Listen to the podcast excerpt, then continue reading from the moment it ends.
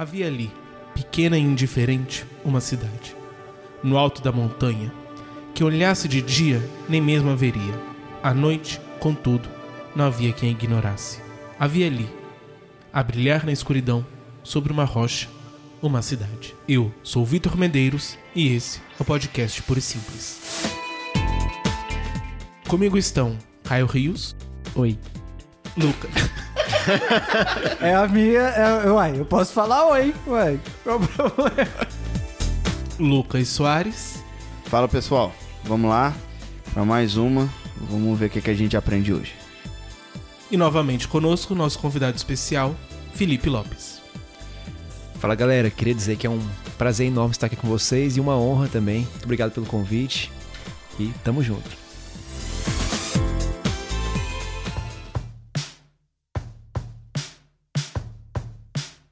No último episódio, nós comentamos bastante sobre alguns conflitos e problemas que tem dentro da igreja. Então, nós vimos que volta e meia surgem divergências, surgem conflitos, surgem atritos, surgem brigas, surge cadeirada. E a minha pergunta a partir disso é: a igreja é um mal necessário? Essa é uma pergunta um pouco capciosa, assim, né? Um pouco difícil também. Primeiro a gente poderia dizer que sim e que não. Porque a igreja, eu vejo que de dois pontos. De que maneira que ela é má? Então eu vejo assim, às vezes a gente olha para a igreja e vê coisas terríveis, né? Como escândalos da parte dos líderes, né? Escândalos principalmente de ordem sexual, às vezes sendo noticiado, abusos que são cometidos e outras coisas também, envolvimento às vezes com lavagem de dinheiro, coisas dessa ordem assim que a gente fica vendo e as pessoas às vezes se fazem essa pergunta, né? Poxa, realmente é era necessária a igreja? É...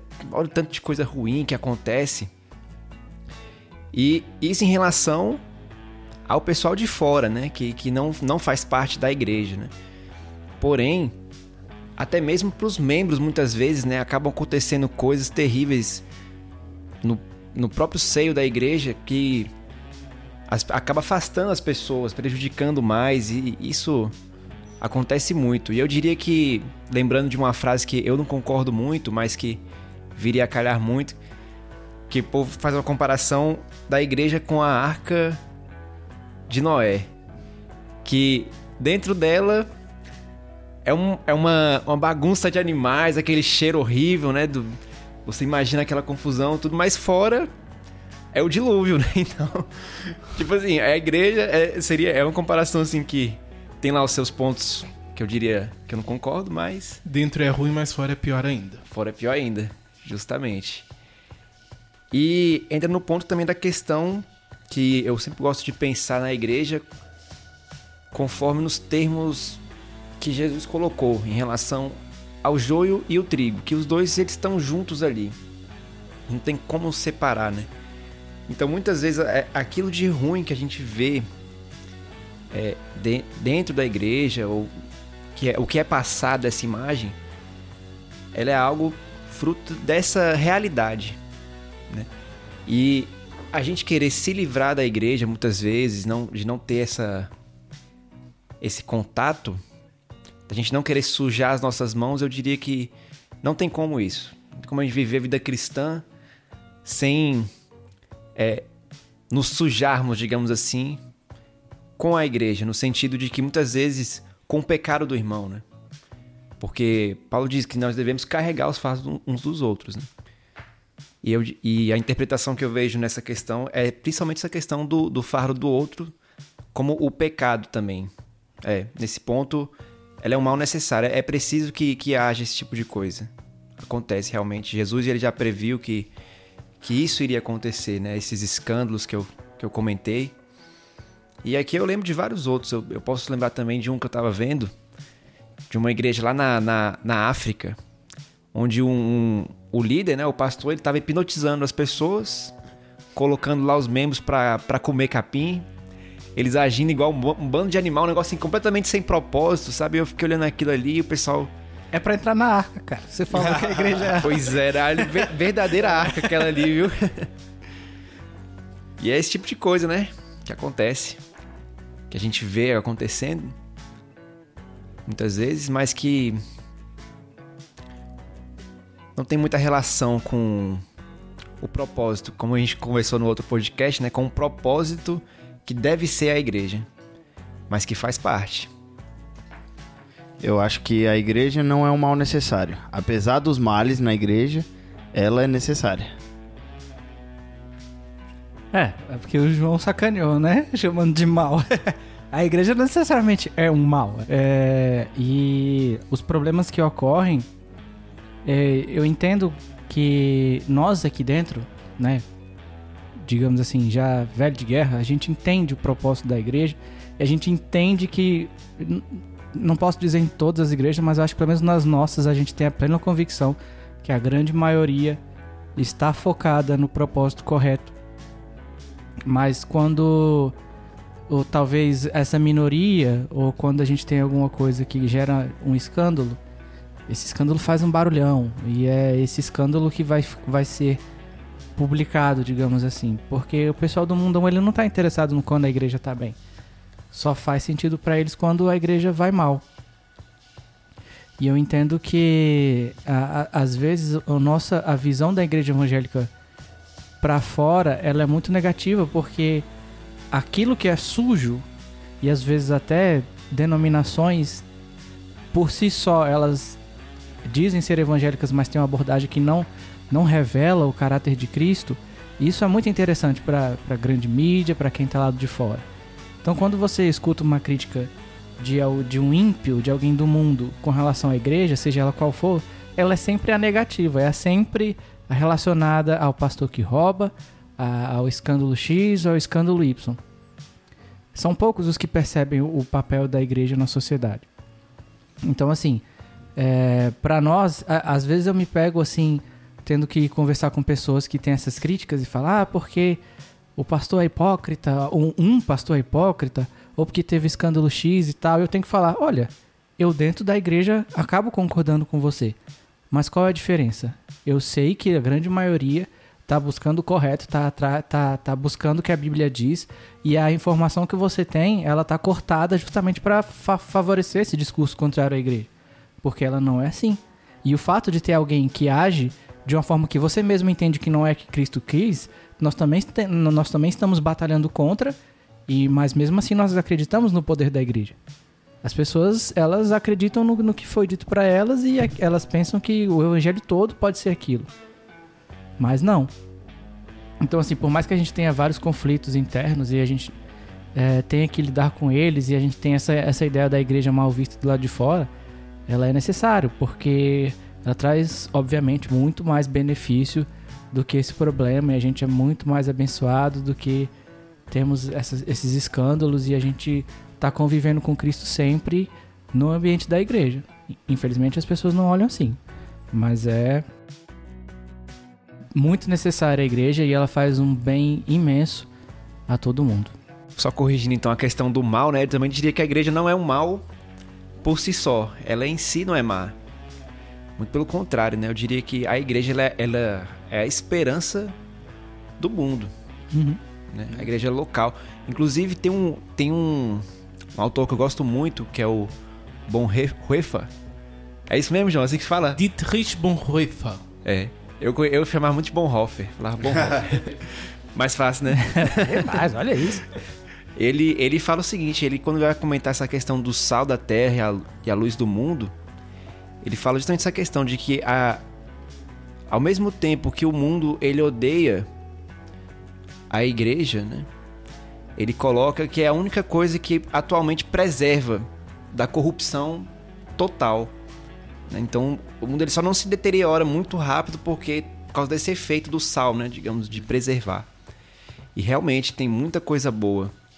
Assim, eu diria que tem um, a, a igreja ela tem um papel assim na sociedade de no âmbito social também, que é uma coisa assim que faz um, um muito bem as pessoas de diversas classes sociais, digamos assim, tanto em vários níveis, não somente, por exemplo, na questão às vezes que a gente pensa de uma ajuda a uma pessoa carente, uma comunidade, tal, que não tem muitas oportunidades, mas também até mesmo da questão do aconselhamento, bíblico.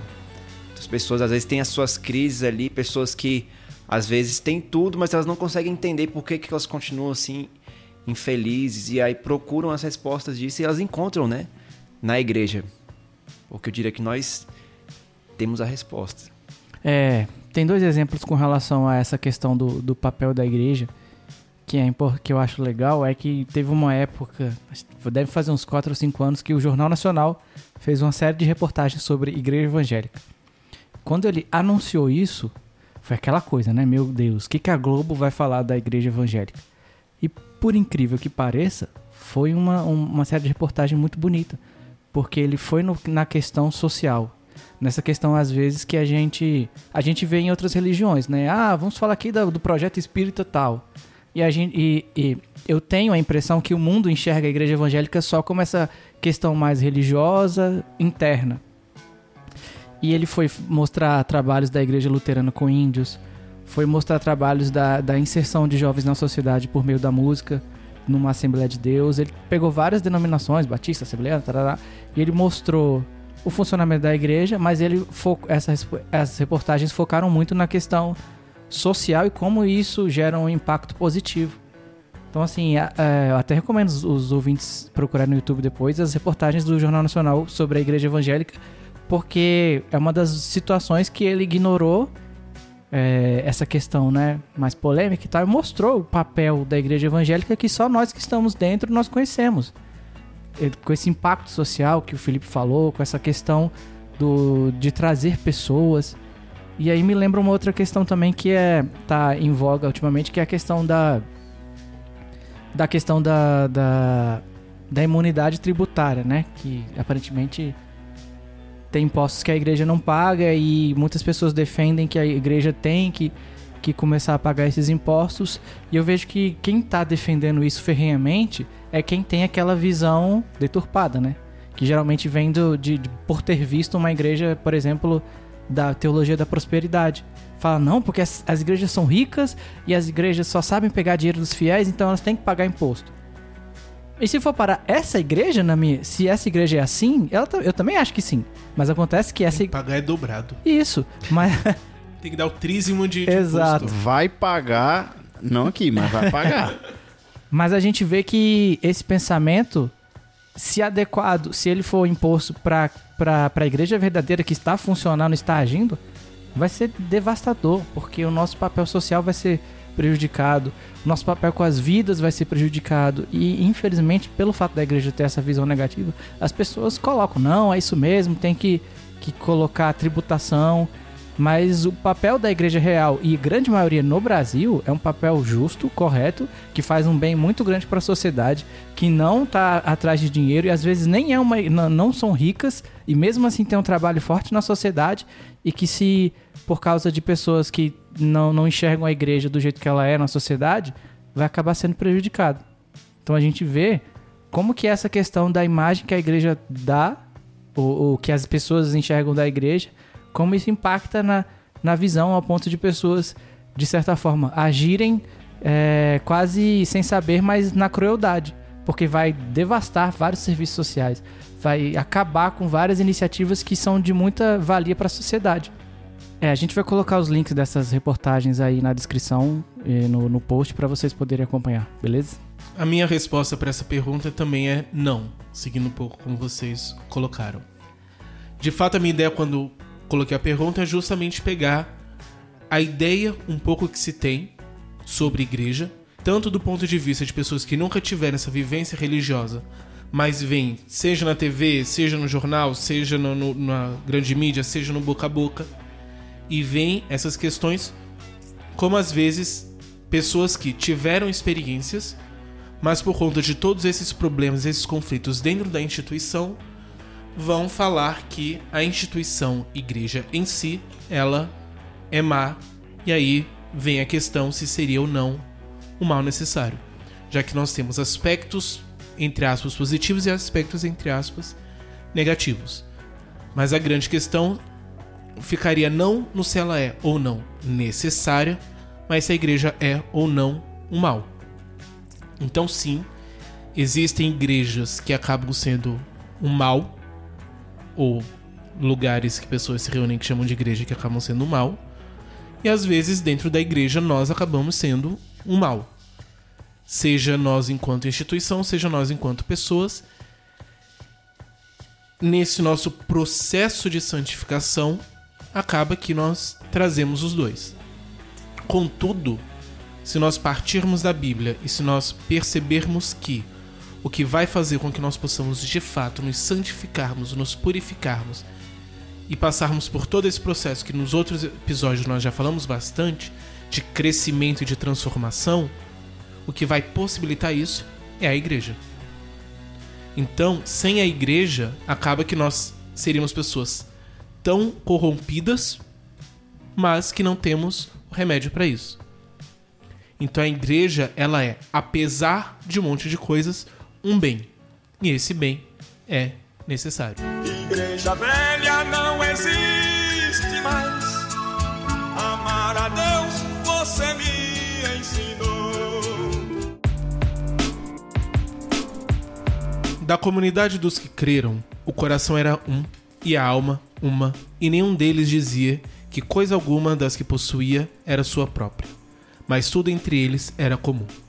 Com grande poder, os apóstolos davam seu testemunho da ressurreição do Senhor Jesus, e em todos eles havia abundante graça, pois nenhum necessitado havia entre eles, porque todos os que possuíam terras ou casas, vendendo-as, traziam o preço do que vendiam, e depositavam-no aos pés dos apóstolos, e repartia-se a cada um conforme a sua necessidade. José, a quem os apóstolos deram o sobrenome de Barnabé, que quer dizer filho de exortação, levita, natural de Chipre, como se tivesse um campo, trouxe o preço e depositou aos pés dos apóstolos. Atos 4, do 32 ao 37. Nesses dias, porém, crescendo o número dos discípulos, houve uma murmuração dos helenistas contra os hebreus, porque as viúvas daqueles eram esquecidas na distribuição diária. Os doze convocaram a comunidade dos discípulos e disseram: Não é justo que nós abandonemos a palavra de Deus e sirvamos as mesas. Mas, irmãos, escolhei dentre vós sete homens de boa reputação, cheios do espírito e de sabedoria, aos quais encarregaremos esse serviço, e nós atenderemos, de contínuo, à oração e ao ministério da palavra. O parecer agradou a toda a comunidade e eles escolheram Estevão, homem cheio de fé e do Espírito Santo, Filipe, Prócopo, Nicanor, Timão, Pármenas e Nicolau, prosélito de Antioquia, e apresentaram-no perante os apóstolos. E estes, tendo orado, lhes impuseram as mãos. Atos 6, de 1 a 6. Aqueles, pois, que foram dispersos pela tribulação que houve por causa de Estevão, passaram até a Fenícia, Chipre e Antioquia, não anunciando a ninguém a palavra, senão somente aos judeus. Mas alguns deles, que eram de Chipre e de Cirene, quando foram a Antioquia, falavam também aos gregos, pregando-lhes o Senhor Jesus. A mão do Senhor era com eles, e um grande número dos que creram converteu-se ao Senhor. A igreja em Jerusalém, tendo notícia disso, enviou Barnabé a Antioquia, o qual, quando chegou e viu a graça de Deus, se alegrou e exortava a todos a perseverar no Senhor com firmeza de coração, porque era homem bom e cheio do Espírito Santo e de fé. Muita gente uniu-se ao Senhor. Barnabé partiu para Tarso em busca de Saulo, e tendo achado, levou a Antioquia. Durante o ano inteiro, reuniam-se com a igreja e instruíam muita gente. E, em Antioquia, os discípulos pela primeira vez foram chamados cristãos. Naqueles dias, desceram alguns profetas de Jerusalém a Antioquia, e levantando-se um deles, chamado Ágapo, dava a entender pelo Espírito que havia uma grande fome por todo o mundo, e ela sucedeu no reinado de Cláudio. Os discípulos, cada um conforme as suas posses, resolveram enviar socorro aos irmãos que moravam na Judéia, o que fizeram enviando aos presbíteros por mão de Barnabé e de Saulo. Atos 11, 19 a 30. Aqui nós temos alguns textos que falam sobre como a igreja ela foi se constituindo. E a partir de cada um desses eu tenho algumas perguntas. A primeira é: como a instituição igreja funciona para os membros? Bem, eu diria que a instituição da igreja ela funciona para os membros no sentido de organizar certas demandas que eles vão tendo conforme o, a vida da igreja vai vai se desenrolando. Então, por exemplo, é, a gente vê no- nos primórdios da igreja, né, esse período ali onde o Espírito Santo veio sobre a igreja, né? Ele fundou assim então a igreja ali em Atos. E digamos assim que foi esse primeiro eu não sei se vai estar correto isso, avivamento. Ou se foi o princípio, né? Mas o, primórdio ali da igreja. E eles entenderam. né? Eles entenderam o que, o que é ser igreja. Eles tinham comunhão, eles estavam unidos num só propósito. E a gente vê a generosidade que eles tinham em relação a vender os seus bens e, e de estarem se preocupando uns com os outros. Então, e a, e a igreja dessa forma, ela ajudava os menos favorecidos. Nesse, nesse, a gente pode observa muito isso, né? Que eles vendiam os seus bens é, para poder então é, não deixar o irmão passando necessidade. É, isso era algo muito muito claro, né, para eles e algo muito comum acontecer. Tinha alguém que passava fome, passava pa- padecendo e por ter esse ter acabado de ocorrer, eles estarem muito próximos, digamos assim, desse avivamento. né, eu não sei se seria o termo certo, né? Porém, eles entenderam né, e faziam isso porque não poderiam então simplesmente observar um irmão ali passando necessidade. Esse é um tema recorrente né, nas epístolas. Né?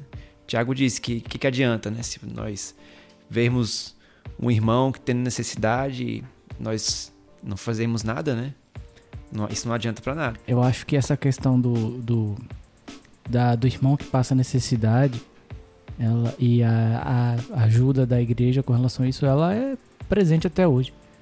Acho que talvez hoje a gente não, não, não esteja mais, por exemplo, na mesma comunidade, sei lá, um irmão que é totalmente miserável ou e outro riquíssimo.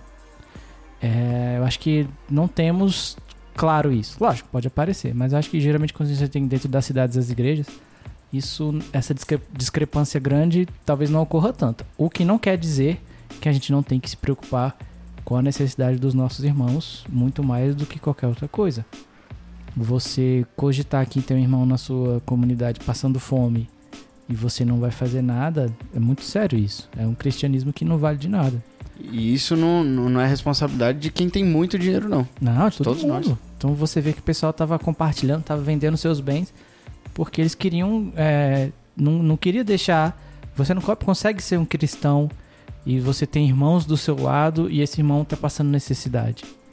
Você precisa fazer alguma coisa. E isso é um papel essencial do cristianismo. Que às vezes a gente não fala tanto, mas é. É, é, assim, fator de extrema urgência, assim você se preocupar com aqueles seus irmãos que estão passando por alguma necessidade.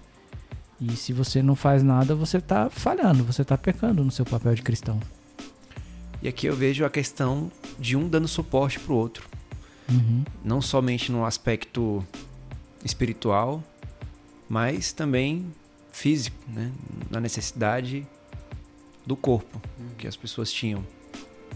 E veio muito essa questão do partilhar, primeiramente desse ponto de vista de fato, digamos, social, financeiro, que é o que o texto de Atos 4 coloca, mas ao mesmo tempo acho que tem muitas outras coisas que nós temos e que podemos e precisamos partilhar.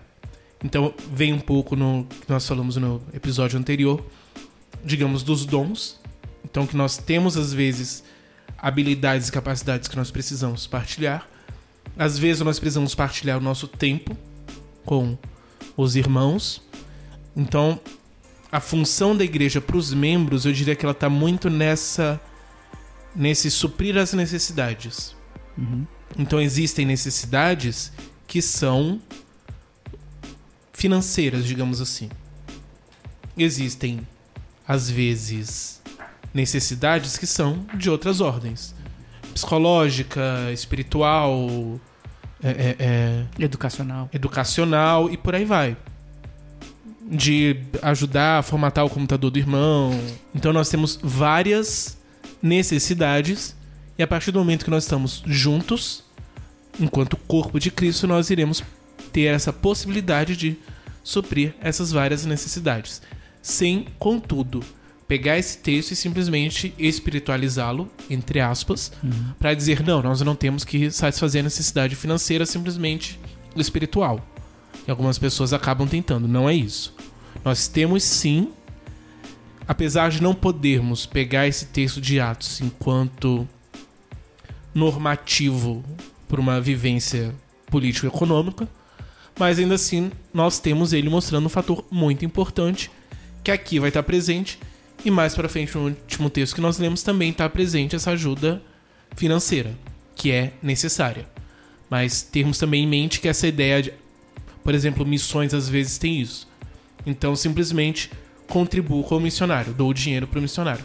Não preciso orar pelo missionário me importar com aquilo que ele está passando de necessidade. Então não, nós precisamos suprir todas essas necessidades. É, você falou aí da, da questão missionária e eu acho que às vezes a gente, como igreja, a gente coloca um, um grande diferencial entre o missionário e o não missionário. E aí, às, às vezes, a gente coloca esse peso grande do- e que nos dá a ideia de que o missionário necessariamente ele vai para sofrer muito e ele é uma pessoa sozinha. A gente quase funciona dessa forma, considerando o missionário como um, um cara solitário no que ele está fazendo, onde eu dou um suporte é, puramente financeiro ou alguma ajudinha, é, sei lá, manda alguma coisa aqui ou ali, sem encarar a missão dele como nossa missão. Por exemplo, se eu tenho uma missão é, em algum lugar, sei lá, no sertão da Bahia, e eu- uma coisa que eu vejo muito é você ter um grupo de missionários, por exemplo, que, sei lá, revezam o trabalho lá. Pra você não. não é, a ideia que sempre tem é que alguém tem que ficar lá pelo resto da vida sofrendo e acabou, entendeu? Em vez de ter, por exemplo, algumas estratégias que envolvam, sei lá, alguém passa um tempo lá, depois vem, outra pessoa com a mesma visão continua e, e faz esse revezamento. Ou então você trabalhar sempre em grupos de pessoas missionárias, o que existe. Mas a, a- parece que a via de regra é vai o missionário sozinho enfrentar todas as dificuldades e nós também com dificuldades enviamos dinheiro para ele. Então assim, e aí já pegando no, no episódio que a gente falou sobre o lugar no corpo e essa questão da, da, da inovação e da criatividade com relação a isso, eu acho que o campo missionário é um, que, um dos que mais nós temos para colocar isso em prática. Para a gente não, não, não ter essa questão do, do missionário sempre solitário, sempre carente, e as pessoas aqui simplesmente como enviadores de dinheiro. Eu acho que o que mais tem hoje são missionários esgotados, né? É. É, tem até uns termos aí des- dos, dos coaches, mas deixa quieto. Mas são pessoas que vão, trabalham né, no reino. É, nós entendemos como extremamente válido isso, mas só que se esgotam rapidamente porque o trabalho é extremamente difícil, extremamente é, complicado de se lidar. Tanto missões é, como nós, na nossa cabeça, a gente foi ensinado que é missão, que é- é na África, digamos assim, como é, nos países que, entre muitas aspas, é bonitinho, é, é a Europa ou qualquer coisa do tipo. Então, assim, qualquer tipo de missão, até a missão que você vai fazer dentro da sua própria casa, é difícil. Então, tendo, é, buscando essas alternativas, buscando essas é, inovações, digamos assim, na forma de atuar, eu acredito que nós pouparíamos muitas vidas mesmo é, e muitas e, e muito trabalho, muito trabalho que não necessariamente precisaria ser feito, mas que a gente faz por causa de pessoas que se esgotaram, por causa de pessoas que não têm mais força para atuar.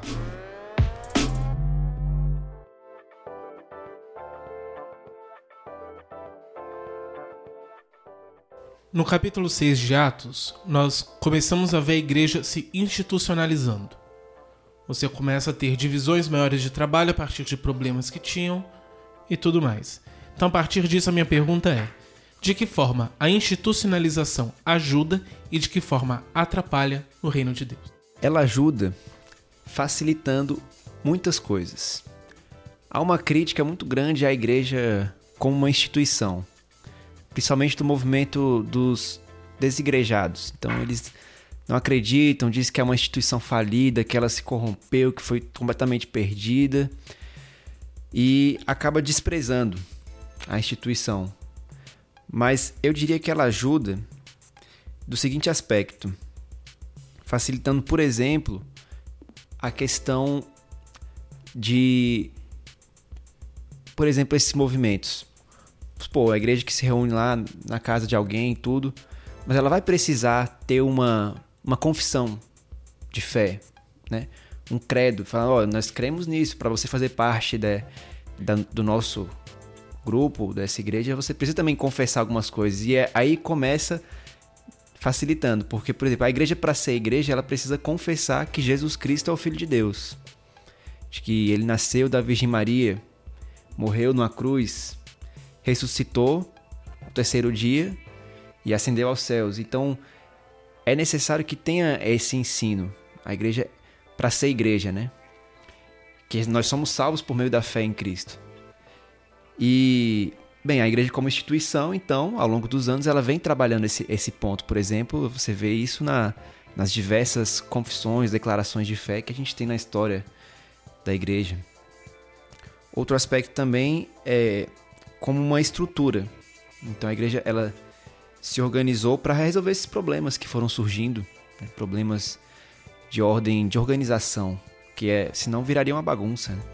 Você vê lá esse, nesse próprio exemplo em Atos o os helenistas, né, discutindo com os judeus e tudo, dizendo que eles eram menos favorecidos, que as viúvas estavam sendo menos favorecidas e teve esse problema ali. Era preciso ter essa organização para ajudar. Então tem esse ponto, são, citei dois aqui, mas tem, vai ter muitos outros que a igreja facilita. Por exemplo, é, a igreja não poderia também se. Ela precisa de um local para se reunir, né? Então por que não convencionar um local, né, que for bom para todo mundo, acessível, né? Um uhum. local que a igreja local vai se reunir. Agora, eu diria que a partir do momento que essa estrutura se torna um fim em si mesma, então isso se torna um problema. Do momento que nós não olhamos, não fazemos mais o uso disso para se beneficiar, né? Uma estrutura que já tem uma certa experiência, né? Então, por isso que ela, eu diria que ela é boa, né? Porque ela já lidou com, com diversos problemas que foram surgindo. Mas a partir do momento que essa, essa estrutura ela se torna um fim em si mesma, vira algo ruim. Porque a vida toda da igreja vai girar em torno da estrutura, para manter a estrutura, para manter, às vezes, um. E se acaba se tornando um clube. Né? Um clube, eu faço parte de um clube e tal. E, e perde o propósito. Né? Perde propósito, por exemplo, quando a gente passa a olhar mais, é, se preocupar mais com a pintura da parede, ou então com o carpete é, que vai sujar, do que com a pessoa que está ali. Às vezes a gente causa uma, uma, uma discórdia, acaba ferindo pessoas, né? Isso, isso eu falo porque, assim, já aconteceu lá na nossa igreja, às vezes, de, de umas crianças, assim, mais... É, menos favorecidas, né? Mais economicamente, elas estavam com os pés sujos de barro, né? E elas correndo lá pelo, pelo tempo, tá? sujou um pouco o carpete, aí um, um, um, irmão lá, um pastor mais velho, ele repreendeu assim, né? E de uma maneira muito muito inapropriada, falando que as crianças estavam sujando ali a, a casa de Deus, né? Tipo, que é outro ponto, né? Como se o, local, o templo em si, né? Mas aí a gente não, não vou entrar nesse assunto. Mas assim, você vê essa questão, né? De que acaba perdendo um pouco do, do propósito. A gente se preocupa mais com aquilo ali, com o local, do que com as pessoas, né?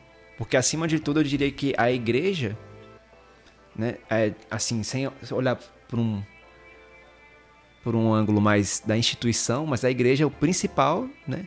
É a trelice e a videira, são as pessoas, né? Somos nós, nós é que somos a igreja. Por exemplo, nenhum, lá no céu não vai ter nenhum, nenhum prédio, né? Isso é, um, é um, uma comodidade que a gente tem aqui agora. E é nessa fala dele que a gente percebe que a igreja só muda a placa, os problemas são os mesmos.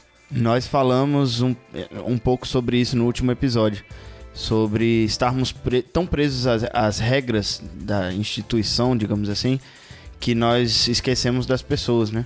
Nós esquecemos que talvez a forma como eu lido com aquela pessoa, porque ela quebrou aquela regra, né? Isso vai gerar nela um sentimento muito ruim, vai gerar nela um sentimento de, de abandono, vai gerar nela um sentimento de, de até raiva, porque é, tudo porque nós não soubemos lidar com ela quebrando as regras da instituição ou de um, de um, de um local, né? Que, é, que nem você falou, o local é para ser um- um- uma comodidade, é para ser um, um, um- ponto positivo. Nós estamos todos aqui juntos, então vamos regularizar um lugar para todos encontrarmos tal dia para adorarmos a Cristo, para né, cultuarmos a Cristo.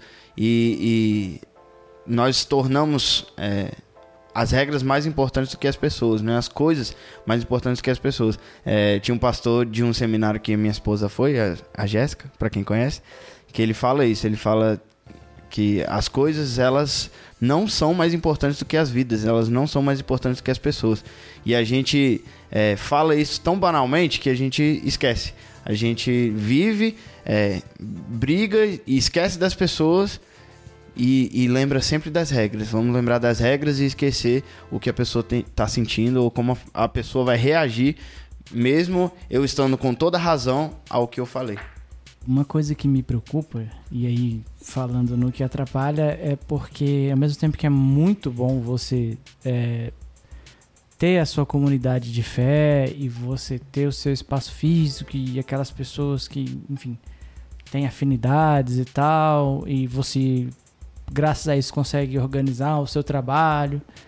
Eu me preocupo com alguns aspectos que às vezes a gente, por gostar muito, ou não, né, por, por valorizar muito questões, por exemplo, culturais, a gente é, acaba carimbando é, a igreja como algo que não é necessariamente só é, vindo da sua fé. Por exemplo, você tem. é, é, eu me incomodo quando alguém chama determinado estilo musical de estilo pentecostal. Por exemplo, eu já falei, acho que alguma vez isso. Que é um estilo de X. Aí que, enfim, quem tá ouvindo já deve saber. Ah, porque a cantora pentecostal, tal, tal, tal. Como se ela cantasse um estilo chamado pentecostal. E eu sou de denominação pentecostal. Então, quando você chama que o estilo é pentecostal, você está falando que a minha denominação necessariamente está atrelada a esse estilo. E não é uma verdade. E é, isso me vem à cabeça a preocupação que eu tenho, principalmente com relação às Assembleias de Deus, da gente não transformar o aspecto cultural que a grande maioria às vezes defende em a, a regra total.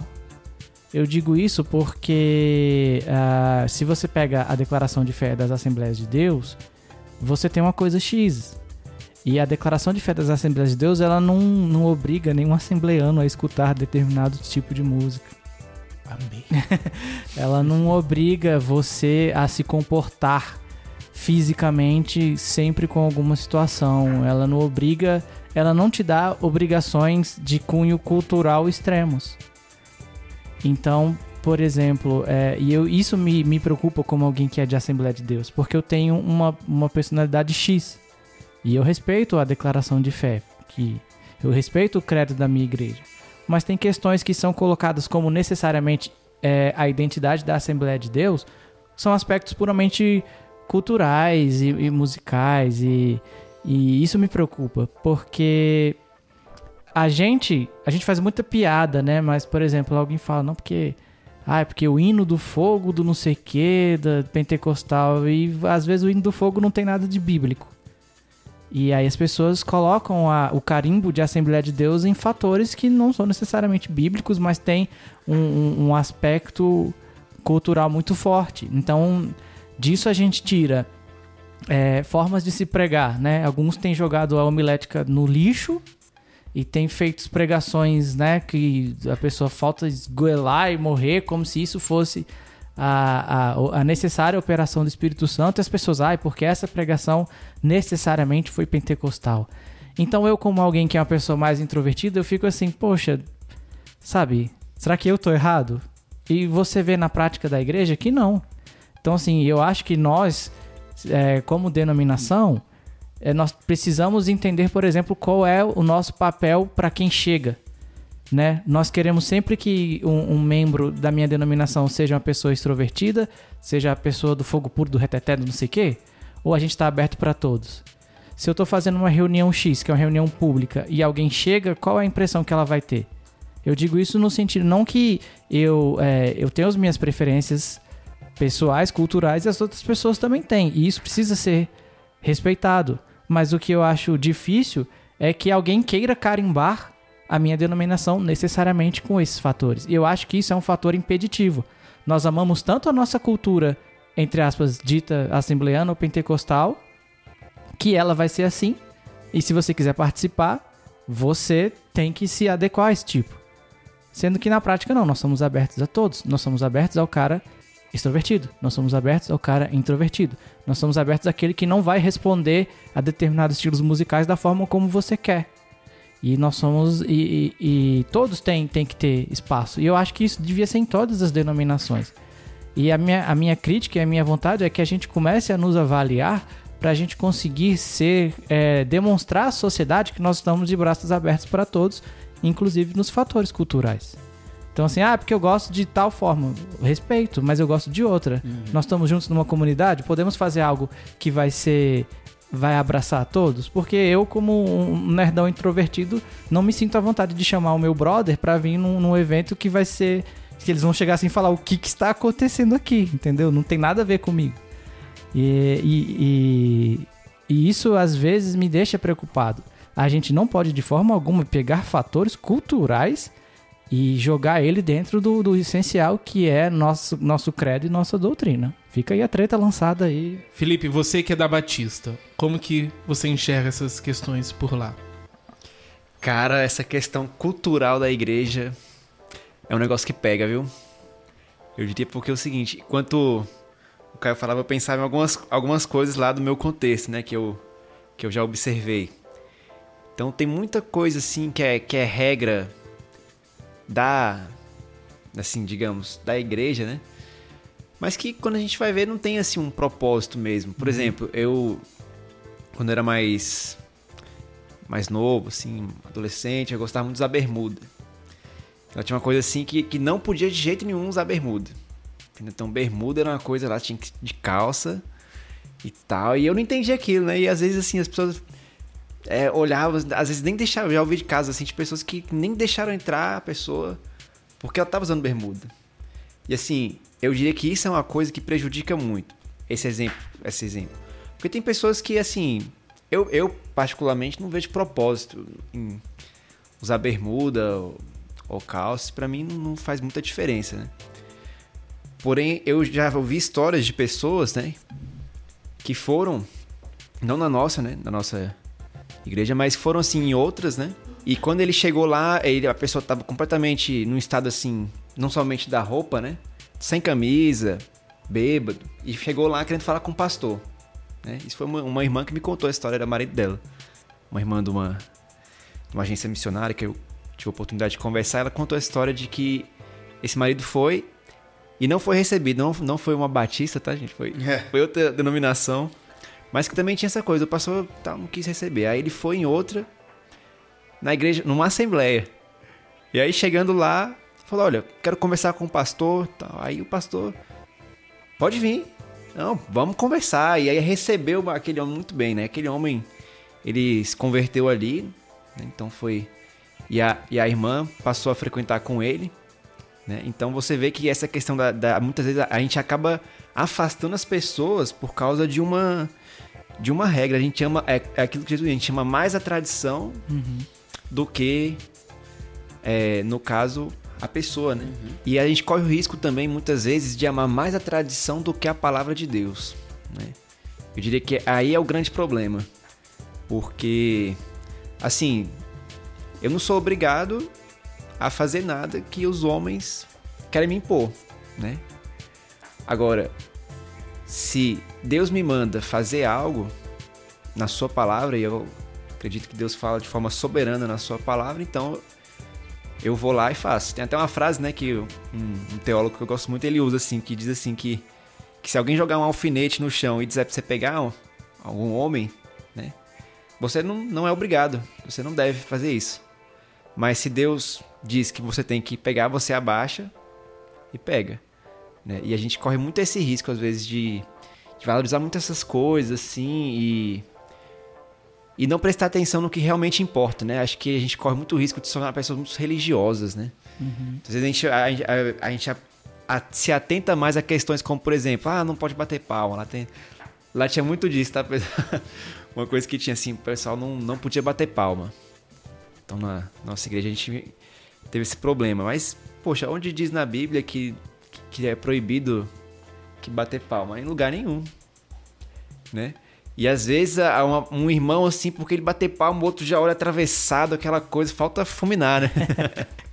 o irmão, porque, poxa, ele aplaudiu ali.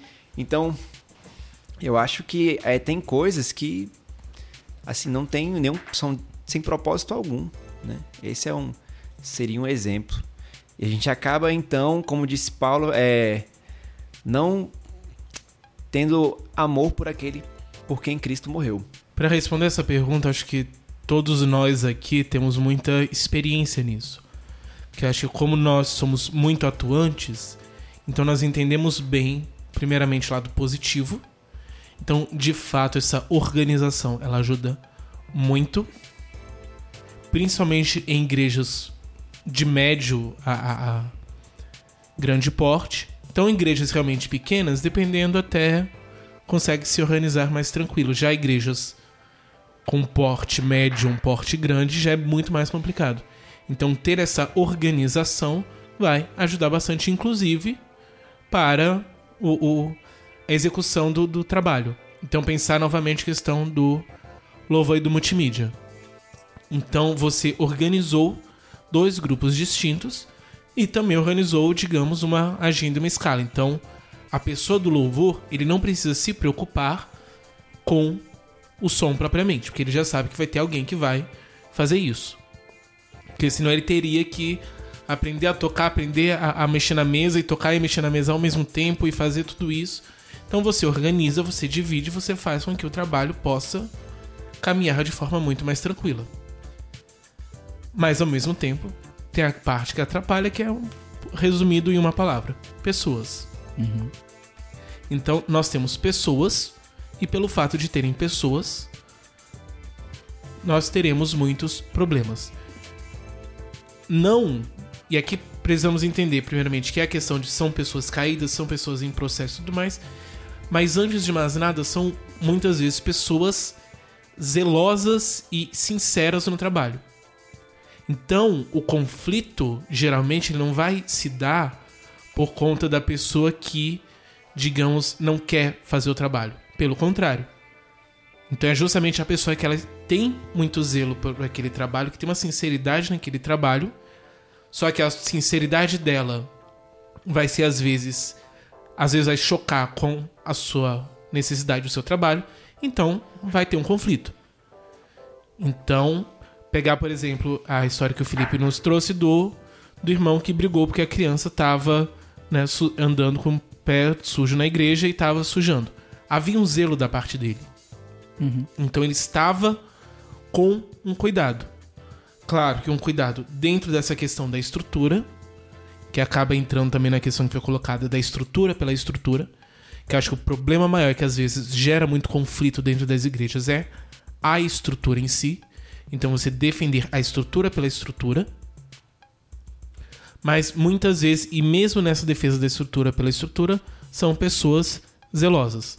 Então às vezes vai ter a pessoa que vai estar defendendo a estrutura, mas por quê? Esse defender a estrutura foi o que ela aprendeu a vida toda, que era o servir a Deus. Então, volta sempre naquilo que o Caio colocou no episódio anterior, que é a questão da comunicação. Então nós precisamos ter uma boa comunicação. Porque eu preciso que este meu zelo, ao entrar em choque com o zelo do Caio, não gere um conflito, mas gere um zelo muito maior, um zelo mútuo.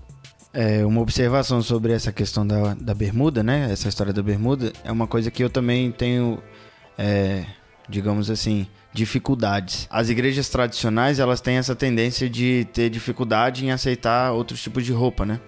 E é, a sua é uma igreja que tem essa dificuldade, a nossa também. Então, é, eu me vi, por exemplo, querendo vir de bermuda para a igreja, mas não podendo. Querendo vir com uma calça é, esportiva para a igreja e não podendo. Tênis e não podendo. É, e, e- e esse debate ficou é, há muito tempo na minha cabeça. Até que eu cheguei pro meu pai, que é, o, por um acaso, o pastor da igreja. E, e, ele conversou comigo e a gente conversou muito tempo sobre isso e ele falou exatamente sobre essa questão do zelo. Existem pessoas que elas é, aprenderam isso. Elas aprenderam que é, se, se eu deixar o Caio vir de bermuda para a igreja, eu tô errado. Entendeu? Então ela, na, no coração dela, ela tá sendo extremamente é, cuidadosa com, com, com a, realmente a casa de Deus, tá sendo cuidadosa, tá servindo a Cristo daquela forma, entendeu? Mesmo que na minha cabeça eu tô sendo oprimido e tô sendo como que a igreja pode excluir desse, dessa forma. Mas para ela não, ela tá servindo a Cristo daquela forma. E às vezes, se ela corta o cabelo ou bate palma no culto, ela tá assim, é, jogando fora tudo que ela aprendeu, entendeu? Isso, tá, isso vai ser mais prejudicial para ela do que se eu vier de calça todo dia para a igreja, entendeu? Então, às vezes a gente é, precisa exercer uma balança, assim, no sentido de é, o que que vai ajudar e o que que vai prejudicar mais, entendeu? Então, eu acho que se eu vier de bermuda, eu prejudico muito mais gente do que se eu vier de calça, entendeu? É, se eu vier de calça, eu prejudico a mim mesmo na minha ideia de, pô, eu quero ser livre para poder vir de bermuda, vir de qualquer jeito para a igreja. Mas se eu vier de bermuda, eu, eu, vou, eu vou atingir, vou machucar algumas pessoas que não necessariamente isso precisaria ser feito, entendeu? E isso é importante a gente ter, né? principalmente para a gente que trabalha muito na igreja, é, é importante a gente ter isso em mente. Igreja velha não existe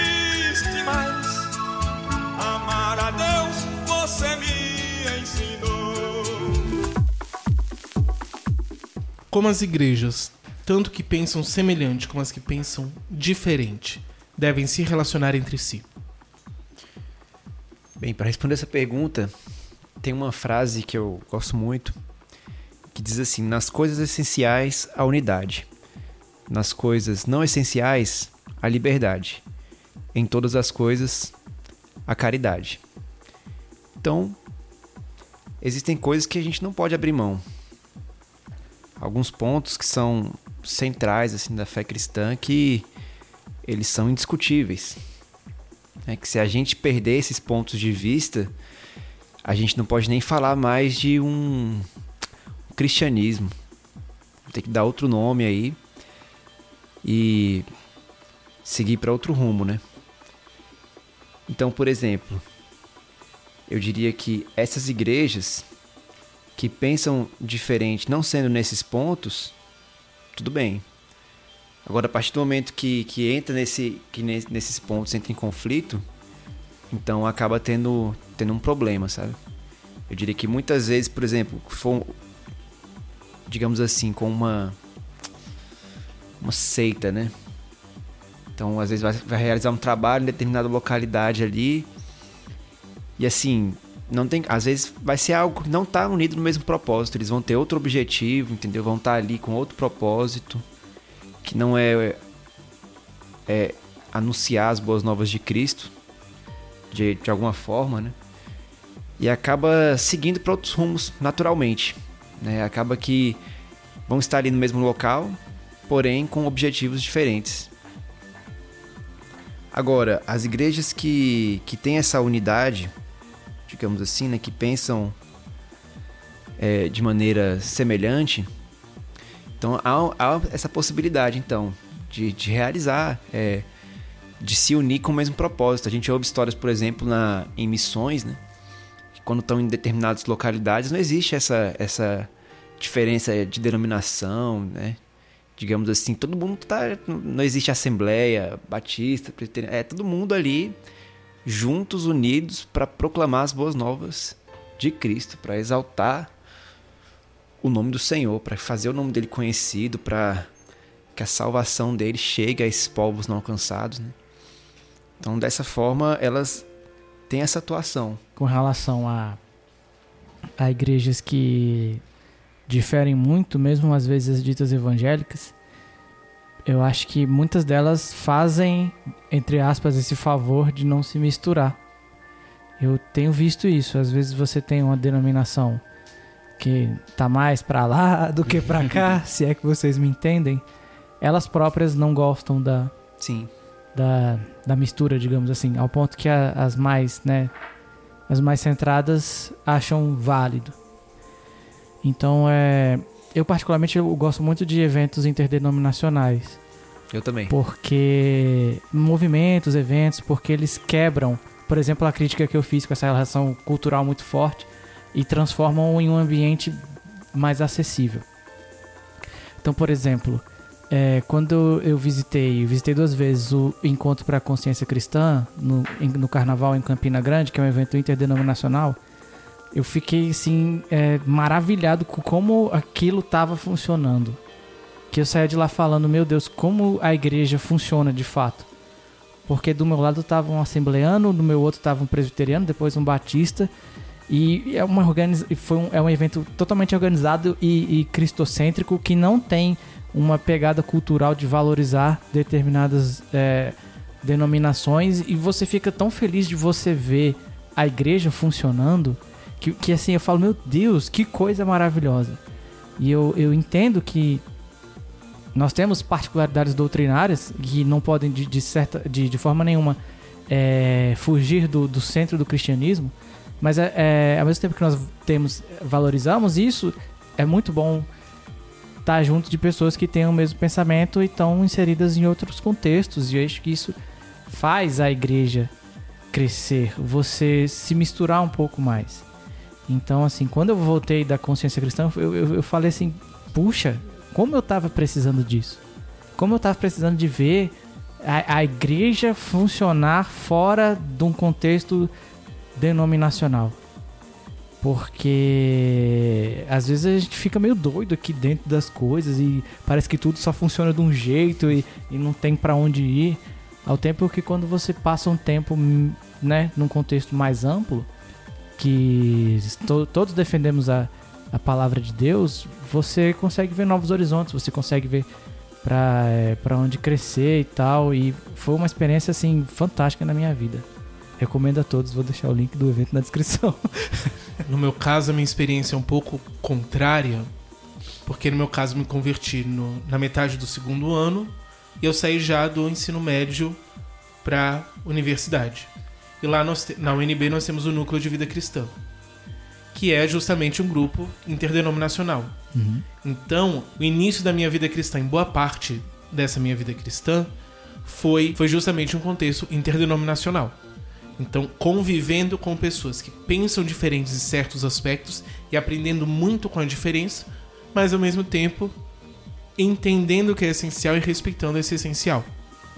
Então, chega a ser estranho estar na igreja local nesse sentido, que é uma maneira completamente diferente, mas ao mesmo tempo indiferente acaba se fechando. Embora uma coisa que eu vejo muito boa nas igrejas em Sobradinho é justamente isso, que eu acho que são, de modo geral, igrejas que são um pouco mais abertas. E principalmente acho que a geração de agora, de jovens, é uma geração muito mais aberta para essas relações. E acho que a- o, o futuro da nossa igreja em Sobradinho vai ser muito bom nesse aspecto. Que acho que nós estamos aprendendo a lidar com essa diferença. Porque antigamente, meu pai mesmo, ele coloca muito isso, meu pai que não é cristão, que antigamente você tinha, por exemplo, a Assembleia e a Batista. Então, o pessoal da Assembleia era filho de Deus. O pessoal da, da Batista era criatura de Deus. Então, às vezes, entre as denominações, você o outro já não é salvo. Você tem um certo exclusivismo. Mas hoje em dia nós já não vemos isso. E isso também é testemunho de Cristo. Quando nós temos essa unidade entre várias igrejas. Então nós temos igrejas, nós temos diferenças de pensamento, e nós temos unidades de pensamento e nós podemos sim trabalhar juntos. E aí nós temos a partir disso vários outros projetos, não só o, o, o NVC, mas também tem, por exemplo, a MPC, a Mocidade para Cristo, que agora tem também em Sobradinho, e que tem todo um trabalho a partir dessa perspectiva interdenominacional. E em vez de deixar um trabalho mais fraco, porque você tem várias visões, é um trabalho que sabe se fortalecer. Eu diria até que é enriquecido com essa relação que existe interdenominacional. Você citou o MPC, né, João? Eu queria até ressaltar aí que faço, nós fazemos parte, né? E eu tenho observado muito isso, como, como é incrível essa atuação, você vê ali o corpo de Cristo funcionando. Eu, eu, eu vi como você, cara, que foi lá. É a mesma coisa, quando a gente vai e realiza uma escola da vida, eu vejo assim, gente, mas como é que Deus. Ele é, ele é incrível, né? Tipo, cada um ali tem- tendo um papel desempenha, desempenhado de forma sensacional, coisas que eu vejo, poxa, eu, eu não me vejo fazendo aquilo, mas o meu irmão ali, ele tem essa habilidade, esse dom e tal, e, e dá certo, né? A gente vê realmente que a igreja, ela é una. Amém. Sem querer entrar muito nessa questão, mas é o que algumas pessoas colocam da igreja local e igreja universal. Não universal, a universal do reino de Deus, mas a igreja Católica, né? católica. Não católica no sentido da igreja católica, mas a igreja como um todo. Então nós temos de fato uma única igreja. Então nós temos Cristo ele possui uma única noiva. E todos nós somos expressões disso que se configuram em igrejas locais, inclusive que precisamos de uma organização e em certa medida de uma institucionalização. Mas acima de tudo, nós somos parte do mesmo corpo. Nós somos noivas do mesmo Cristo.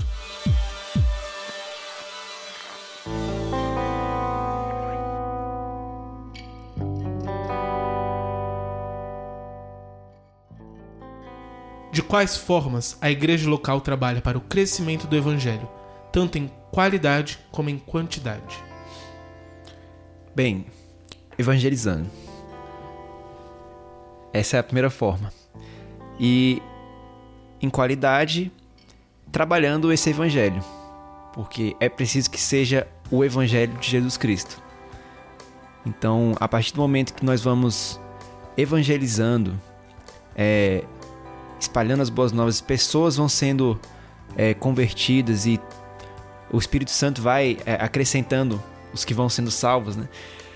A partir desse momento, essas pessoas precisam ser discipuladas. Elas precisam aprender o- os pilares da fé.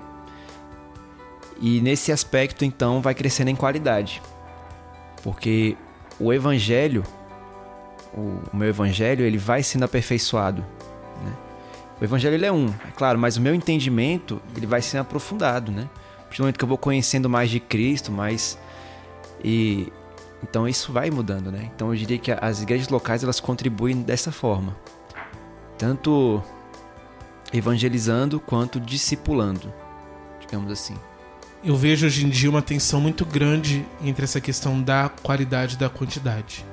Do crescimento em qualidade e em quantidade. Que às vezes nós temos igrejas que são focadas simplesmente no crescimento quantitativo e acabam deixando o qualitativo de lado, enquanto outras igrejas focam apenas no qualitativo e deixam o quantitativo de lado. Então nós precisamos tomar sempre esse cuidado de que a Bíblia nos manda fazer os dois.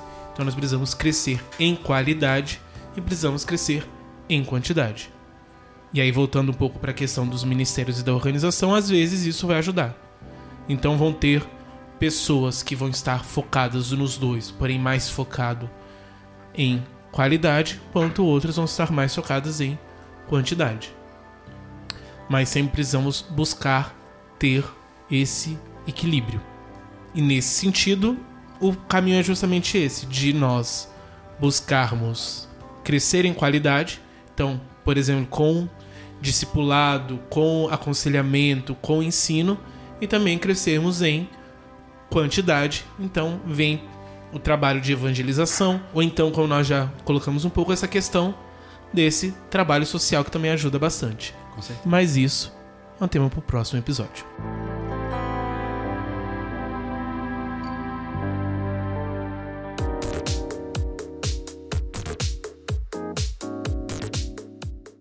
Pessoal, muito obrigado a você que nos ouviu até aqui. Nós somos o Podcast Puro e Simples. Nosso site é podcastpurosimples.com.br. Nele você pode ver as nossas postagens, tem um texto maravilhoso e tem o acesso aos áudios. Mas além disso, você pode é, nos ouvir por meio dos agregadores de podcast, entre eles o Spotify e o iTunes. Coloca lá Podcast Puro e Simples que você vai poder nos ouvir lá também, beleza? Nós temos colocado também nossos episódios no YouTube. Você que prefere YouTube, quer fazer também um comentário por lá, você só procura podcast puro e simples no YouTube e você vai ter acesso ao nosso canal. Então, no nosso canal do YouTube, você também, por favor, se inscreva, ative o sininho e dê o like. Vai nos ajudar bastante, beleza? Você também tem espaço de comentário no, no nosso site. Você pode compartilhar lá o que você quiser. Temos outras redes sociais. Nosso Twitter é Puro Simples Cast. Twitter Puro Simples Cast. Você pode nos seguir lá e mandar um recadinho, dizer que ama a gente. E também temos o Instagram, que é podcast Puro e Simples. Você também tem a liberdade de ir lá e interagir conosco. Temos também o Facebook, que você pode nos procurar e também interagir por lá. Então é isso. Siga-nos nessas redes sociais todas. Eu queria agradecer a presença do nosso amigo Filipinho. Tenho certeza que ele vai estar conosco Eu que agradeço. outras vezes. Muito obrigado. Espero que a gente possa contar com você cada vez mais. Foi uma honra. Eu que agradeço. Felipe, você pode fazer uma oração? Sim. Ó Deus, nosso Pai, muito obrigado, Senhor, por, por o Senhor nos proporcionar, ó Deus, este momento, ó Deus, aqui, juntos como igreja, Senhor. Muito obrigado, ó Pai, porque o Senhor, Deus, nos incluiu neste projeto maravilhoso que é a tua igreja, Senhor. E nos deu esse privilégio, ó Pai, de fazermos parte da comunidade da fé e de, em um só propósito, Senhor, juntos louvarmos e agradecermos o teu nome, Senhor. Muito obrigado, ó Pai, pela vida dos meus irmãos que têm feito este trabalho, ó Pai. Peço que o Senhor abençoe, ó Deus, o trabalho deles aqui na sua igreja, que venha render muitos frutos, ó Deus, para a tua glória e que abençoe a vida de muitas pessoas, ó Pai, que escutam e irão escutar este podcast, ó Deus. É a oração que te fazemos, ó Deus, no santo nome de Jesus. Amém.